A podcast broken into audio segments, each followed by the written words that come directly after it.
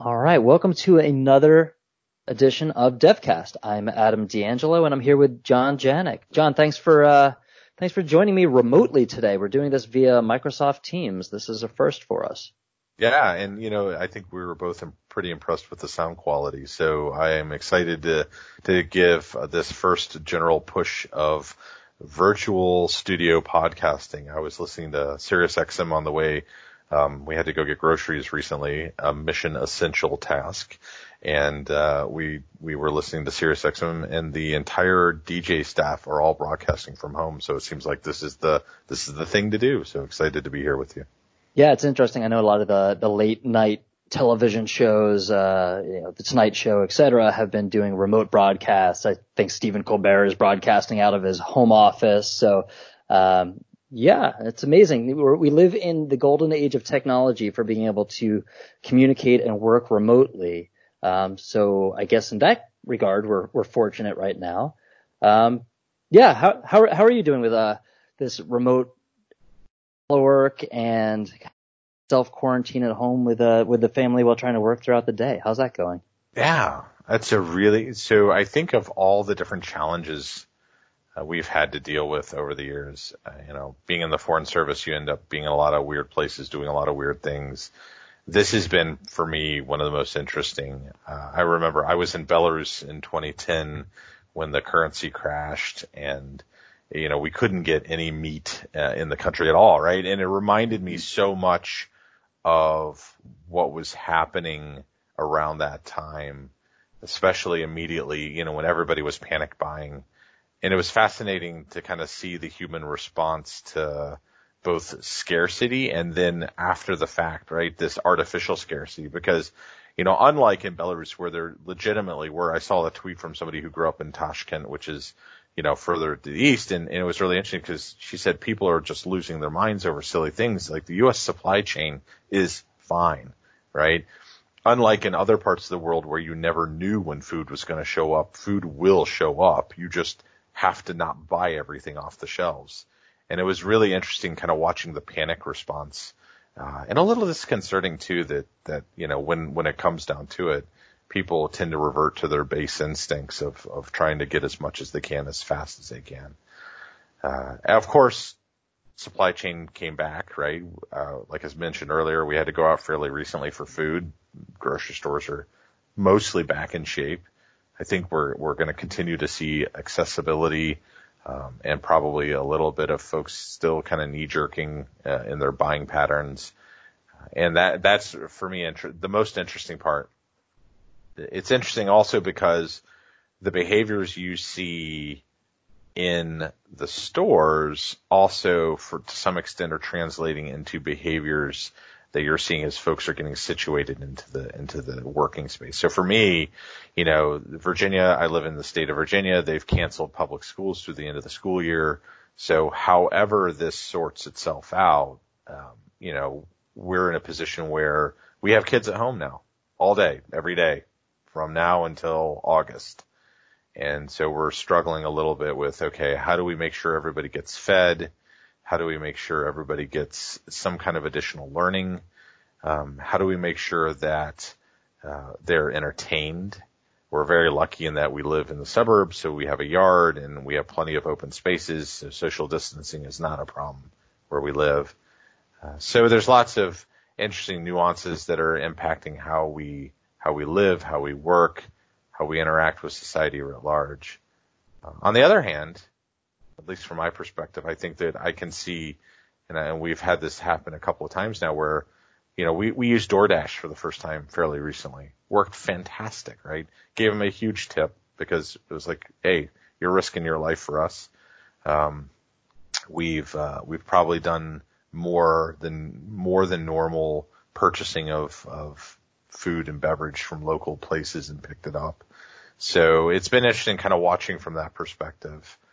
Um, and then I, so, so that's just kind of life in general. I'd be kind of curious what, what, you know, what are you seeing life in general? And then maybe we can dive into the work stuff because I, I want to, they're related, but I think it's important to talk about them separately, right?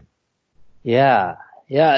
Um, so, you know, I live here in DC. I live in a quieter neighborhood. Um, so lots of families, a lot of people out walking dogs. It's actually been kind of nice working from home and looking out the window and there's actually a lot of activity in the neighborhood. Um, everybody's, you know, keeping their distance on the sidewalk, but, um, you get to see people out and about. So, you know, for sometimes feeling a little cooped up, I think, um, you know, it, it's positive to me to be able to actually see some humans around who aren't just my immediate family, um, which has also presented some fun and unusual challenges. Obviously, I have two little kids at home, so um, finding a quiet place to work is sometimes difficult. Um, you know, my wife Elizabeth is also working full time as well, and she's she's a, a, program manager over at the, the Urban Institute, so she's constantly on video calls with her colleagues. Um, you know, sometimes the two of us are on conference calls at the same time, which is just just a challenge, right? Um, but in terms of what else I've seen in the neighborhood, yeah, you know, um, we've tried really hard to support our local businesses. We um, have local foods, you know, food stores that we go to, and they've taken all the precautions. I mean, you know, you walk in there and you can basically get a mask and rubber gloves as you, you know, if that's the level of protection you feel like you need to be in there. Um, they have hand sanitizer at the checkout. Everybody there is, you know, keeping their distances, but the, the shelves have been stocked. Um, we, you know, thank them every day we go in there for uh, for continuing to remain open because I think it is easy to panic and revert to kind of some of those base instincts and say, hey, the best thing is to to stay home and and look after myself. But there are some of these folks who are running businesses that are you know kind of public services, um, and you know I'm I'm thankful that they are you know brave enough to stay open. Uh, it, it would be easy to do the opposite. Um, possibly one of their motivators is the economics of it because if they shut down, they, they may not be able to reopen in a month or two or longer. So, uh, yeah, it's, it's been interesting. I've noticed an interesting sense of camaraderie, especially with some of our immediate neighbors. We've sent text messages back and forth and have had a few, um, back porch happy hours. You know, something fun about living in the city is, you know, we live in, um, you know, a row home here, so our neighbors are, you know, their houses touch our house. But if we get out on the back deck, you know, we could, we could see them, we could wave to them and we could, we could chat and we could kind of do our social distancing, but still have some, uh, fun interactions together, which has been a positive.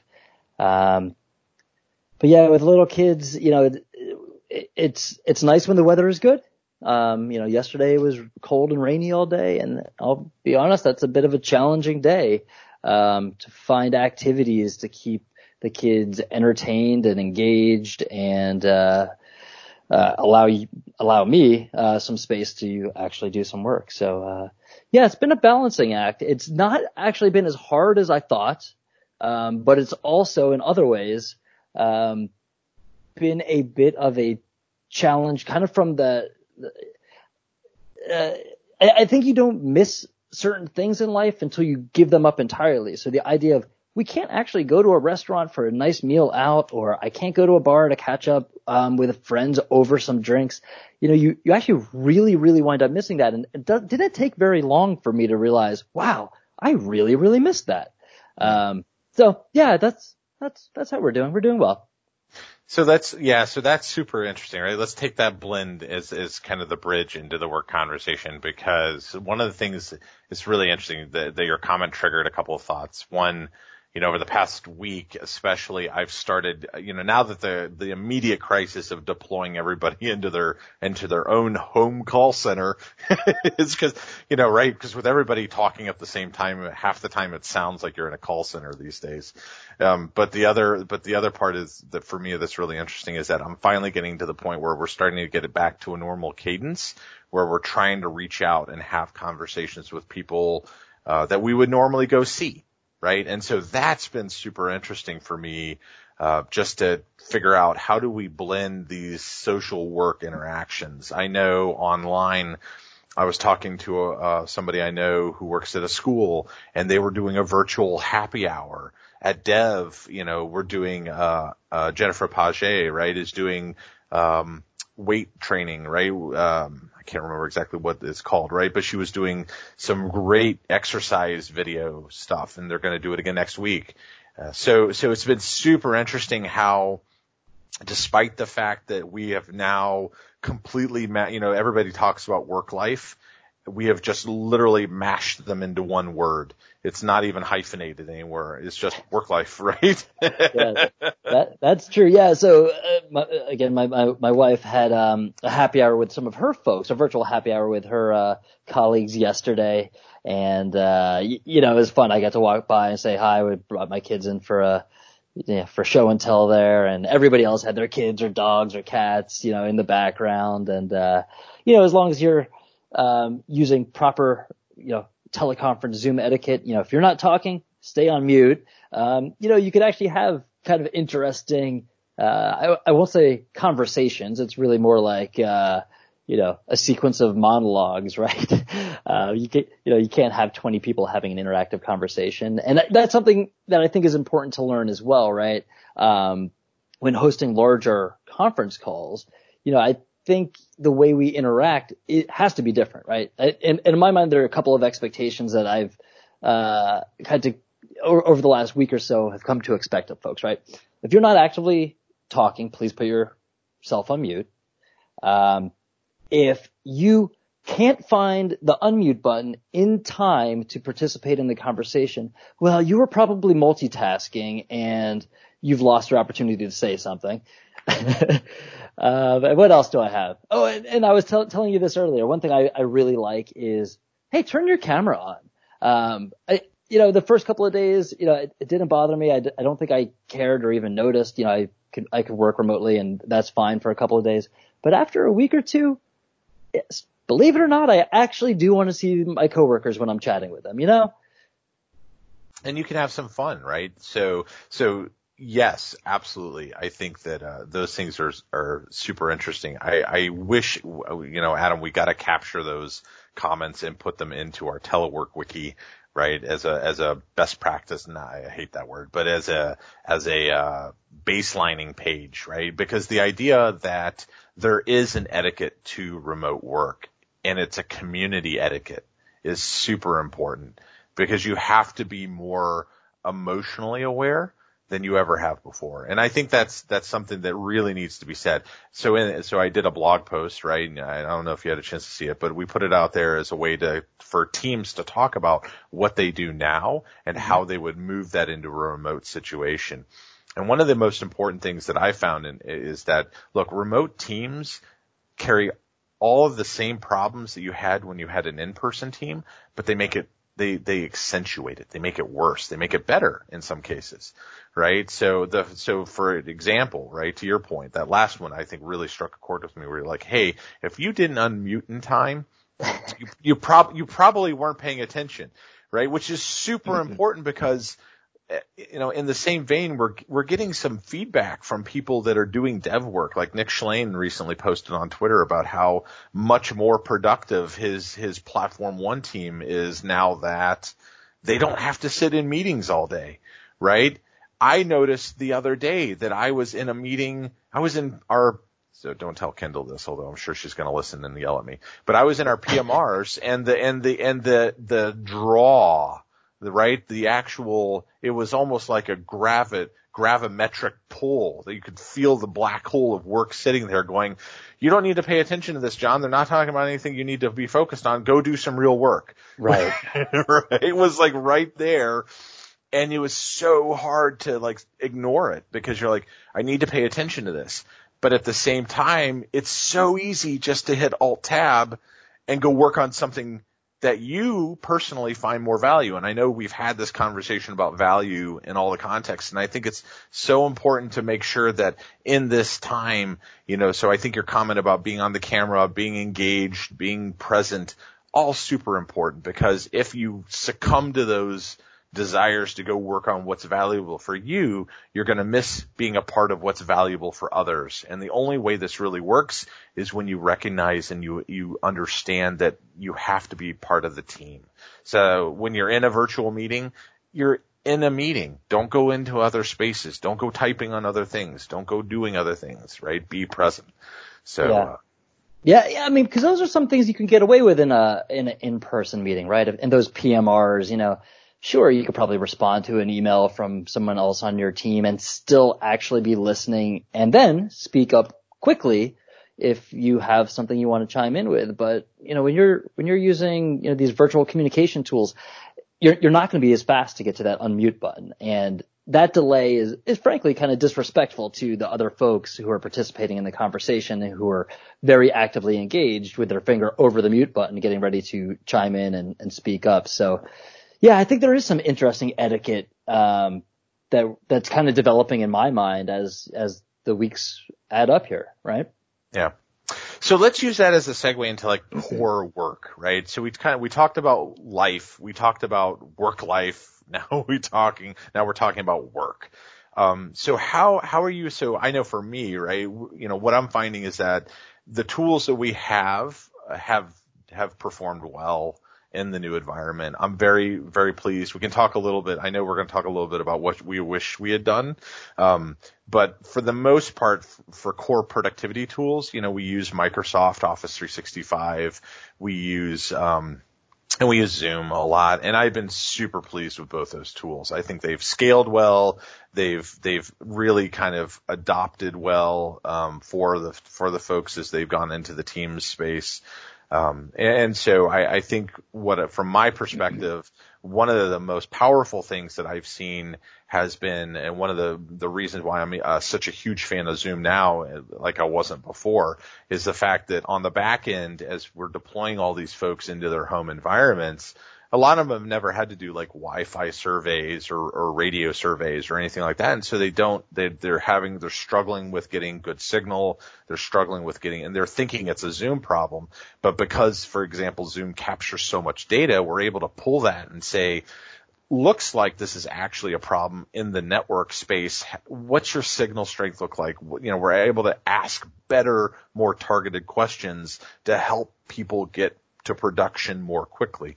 And that has got such a huge, massive value for me because if we're going to be successful in a remote first environment, people have to be productive in the same way they can be productive in the office in as much as they can, understanding that there's just so much more on the table.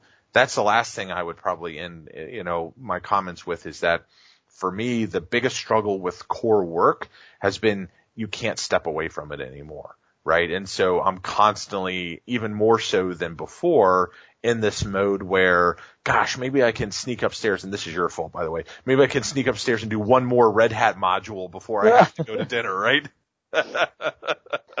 because I'm doing training. I'm doing that training, right? So, so it's like maybe there's that one more thing I can do and squeeze it in before I should go do something else. And I'll be honest, like yesterday, I, I hit a wall and I was like, you know what? I'm just going to close the laptop yeah. and I'm going to go play games with my wife and the kids. And we just, and we did that. My kids have gotten into World of Warcraft. And so we just, we just did that for like an hour and everybody had a, a, a huge fun time. Mm-hmm. Um, and it was just a, it was a really great time. So, so anyway, so that's that's been my work perspective. Yeah. That's been where we're at. How about you? Um, yeah, it's, it's, it's, interesting. You know, I years ago when I was just kind of doing uh, basic, you know, software development work, um, part of a, a Scrum team. Uh, I had been working remotely uh, for for years at a time. This was kind of my first couple of years at Dev. I was uh, working on a project team and was largely remote and I thought my days were always very productive, but frankly longer, right? Um, I think one of the benefits of working from home is that you can take more natural breaks throughout the day and more productive breaks, right? You know, if I'm in the office, I'll, I'll be honest, if I'm taking a break, I'm probably, uh, you know, going to a news website, right? You know, that's probably what I'm doing. Um, maybe I'm walking around and chatting with a few folks, but that quickly turns into work before you know it, right? So there are less opportunities in my mind when you're in the office for uh, productive like work-life balance breaks where if I'm home, hey, you know what? I can take a break and that might be throwing a load of clothes in, in the washer, right? Um, which is great. Uh, the downside, like you sort of alluded to, is that the day doesn't really have a firm start or f- firm stop, right? You know, the first thing in the morning, you know, pretty much what I do almost every day is I start checking emails, see what came in after the last time I checked and if there's anything that requires an urgent response. But there's no real end to the day. Um, and it's hard to know when I feel like I'm done, done, you know, and, uh, so it's, it's, it's a challenge. It's not that the days are busier than they were necessarily, but with some of the distractions that can happen at home and obviously the, the work distractions that happen as well, that the day just feels busier than ever, maybe more full from an overall perspective. Um, is kind of what I've noticed recently. Yeah, and I think that's a really so we had talked a little bit about this, and some of this is because we are definitely communicating more than ever before, and that that takes energy, right? The act that so so things that maybe you didn't have. I, I know my email has just exploded and Teams chat and Slack and, you know, all these venues that normally wouldn't see a whole lot of, of traction now are becoming primary ways of engagement. So for me, it's like I have to pay attention to more uh, information channels than ever before. I'm being asked to engage in more ways than ever before and I'm having to really flex myself to stay on top of things where before it would be a collisionable action, right? It'll be us, you and I being in Reston and talking for 15 minutes and feeling like, okay, we had a check-in, we're good, everybody's on the same page, you know, Adam's on, on his way, I'm on my way, we can, we can do it again in a couple of weeks, right? So it's, so it's been interesting for me to kind of watch that transition and, wa- and watch those things happen. But I, I agree with you. I think, for me at least, it's having the self-discipline to say, you know, unless there's something really emergent or emergency based, like the day is done, I will come back to this tomorrow, right? Because work never ends. That's, that's the, the key thing that I think needs to be reinforced. There, there will always be something else to work on, right? Oh, for sure. I'll tell you what I miss the most now that you, you said, uh, those collisionable occasions, right? That's what I miss the most, frankly, because the individuals who I'm scheduled to interact with, the individuals who I, I, I, need to interact with to achieve a certain task, you know, I do. But mm-hmm. it's the other folks who, you know, I always really like chatting with that person in the office and, and because of that conversation, it stirs up a new idea and then we, you know, create a new project based off of that, right? That's not happening right now, unfortunately. And, and I definitely miss that, right? Those folks who, eh, probably don't have any scheduled reason to talk to them, but because of how full the day is, it's hard to really carve out time to purposefully now accidentally talk to them. So th- those are some of those weird things that I, I think I'm still adapting to. And, uh, uh, you know, hopefully I'll find a, a solution that works for me to kind of be able to create more of that engagement. But that's something that I think is difficult to do remotely. Yeah. Slack. So it's interesting, right? Because remote teams, in, and there's some psychological basis for this, right? So Slack, I think, generates kind of a, a by default other stuff channel. I can't remember what they call it exactly, right? But you know, there is a need for, and, and I think I talk a little bit about this in the blog too, right? There's a need for lolcats. you know, there, because that's where random or, or, or news feed, right? So one of, you've noticed like in our teams chat for DevLab, I have a news feed, an innovation feed, and I just try and throw stuff out there because like I, I don't, it hasn't really caught on yet. I, but those are the kinds of interactions that spur conversations, right? When people are present, they're engaged, they're interacting. That's when just random things happen, right? So a lot of this comes from, and, and I don't know if I mentioned this before, right? But I was a game developer in a previous life.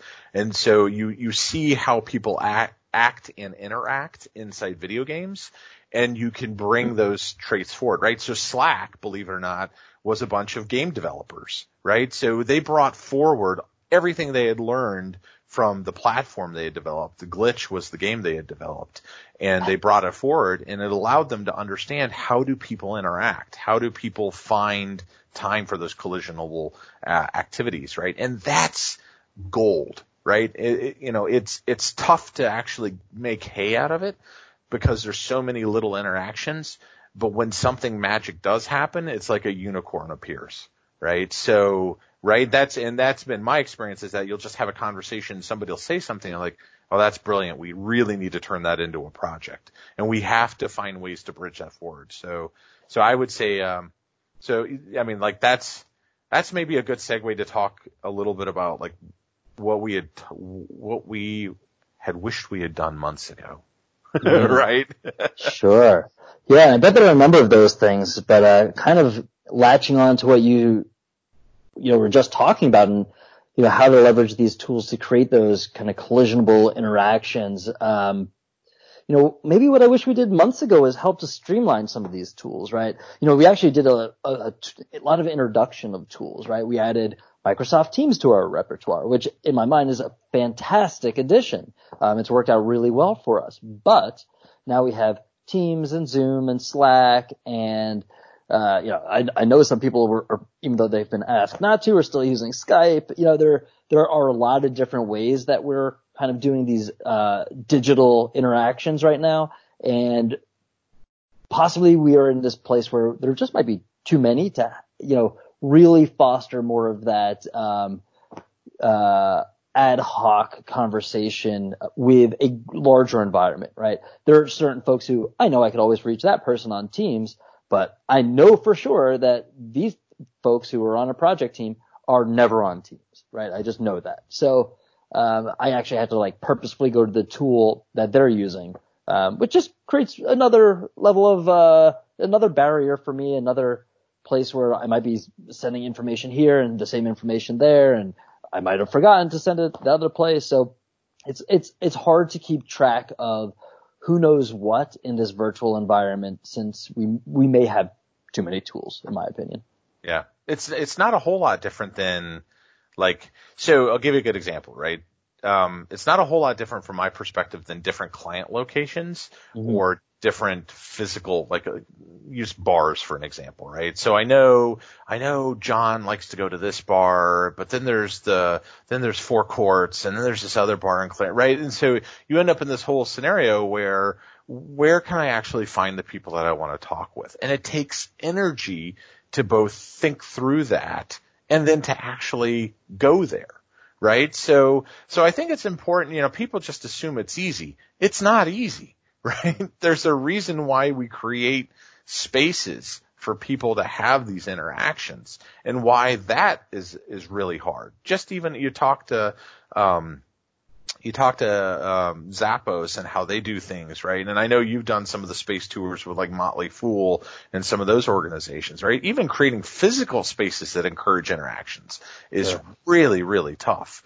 Um, it only gets worse when you dive into the digital world where everybody assumes there's no cost. And that's just simply not true. There's always a cost to interaction. There's always a cost, right? So, so I think that's super interesting. And, and to that point, right, I agree with you 100%. The one, the, the things that I wish we had done two months ago, we were in train to do some very interesting um, migrations away from like our Active Directory, on-premise Active Directory, to go to full cloud directory services, to go to you know really kind of pushing this cloud first, remote first operating model. And I just wish we had really leaned into that hard because now I feel like we're struggling and we have a distributed workforce, many of whom have laptops who are joined to a, an Active Directory, an on-premise Active Directory, are going to have to be cut loose. And that's, and now, so now we've got all these technical challenges that we have some ideas on how to solve, but we've increased our workload by not focusing on the right things earlier on, right? Um, the other side of that coin from, uh, so, you know, from the enterprise technology platform to your point is, you know, you and I have been talking since I came on board in October and how do we create spaces for people to put ideas for, for us to have conversations around? and we had talked about kind of a product board and we had talked about maybe the, and we had set up kind of the dev lab and teams and we're still struggling to find our pace.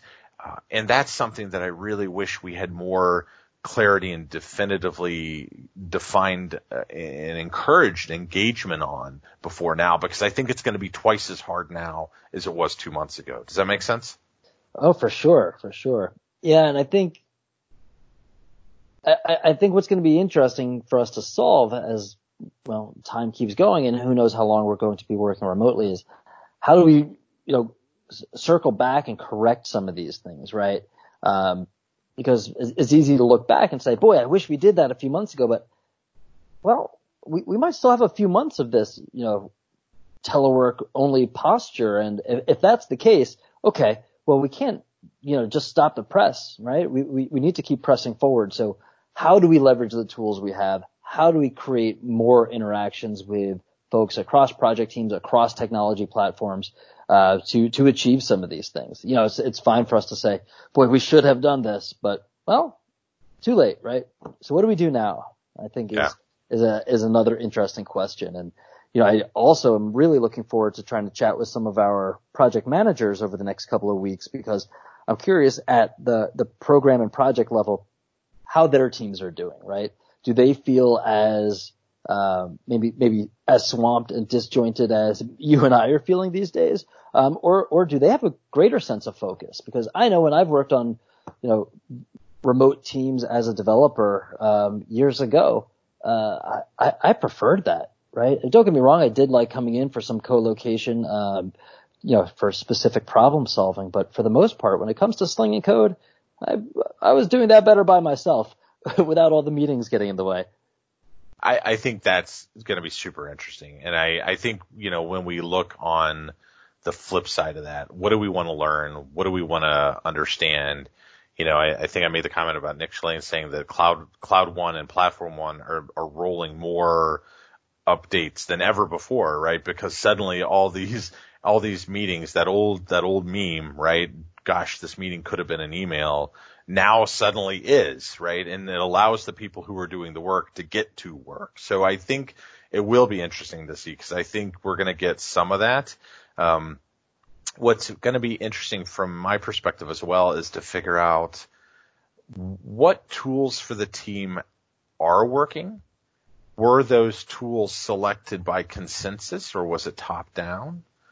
And how do you determine, how do you do that check in? Right? How do you actually make sure that just because you think it's working, it actually is working, right? So I, you know, I'm super fascinated and I can't wait to talk with, with some of the PMs. I think we're going to try and get them on DevCast here soon, right?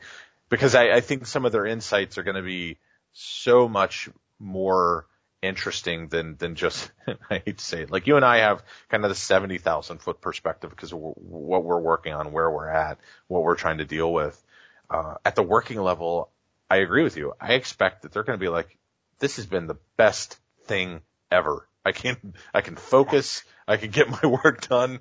I don't have to worry about people calling me into silly meetings and I can just move out. And that's, that's going to be super interesting as well because maybe there's, maybe there is something to be learned in this. Maybe we can come back on the other side of this whole, whole activity and say, what are the important things we learned out of this and how do we keep them? How do we make them part of our dev culture to allow us to serve our clients and our customers better, right? Yeah, yeah, that's a great thought. I know, you know, Kendall's been talking about one of our core values a lot lately, and that's resilience. And, you know, as a company, I think we've shown a lot of resilience in, in the face of this. And I think doing kind of a retrospective at the end of this of, hey, what did we really learn here? What should we take away and, and encourage more of in the future? Um, what do we need to improve? Should, should a situation such as this occur again is, you know, absolutely important, but, um, kind of focusing on the people aspect of it and how we've interacted and what was successful and not successful, I think will be uh, you know, a fun and enlightening conversation for both next couple of weeks as we get to chat with some of our program teams for sure. Yeah, I know I'm looking forward to it. I think it'll be a great conversation. All right. Well, John, I think we did about 30 minutes here and, uh, let's, uh, let's say goodbye to all the listeners and, uh, we'll, we'll, uh, try to get some of our program teams on and chat with them over the next few weeks. How's that sound? I am looking forward to it. I think it's going to be fantastic. And, and thanks for, ha- you know, thanks for, thanks for doing all the work putting this together, Adam. I think it's, uh, this is definitely a model that as much as I love Dev Studio, right? And we're going to get back to Dev Studio at some point, or maybe we'll just send the equipment out and we'll just get everybody set up at home.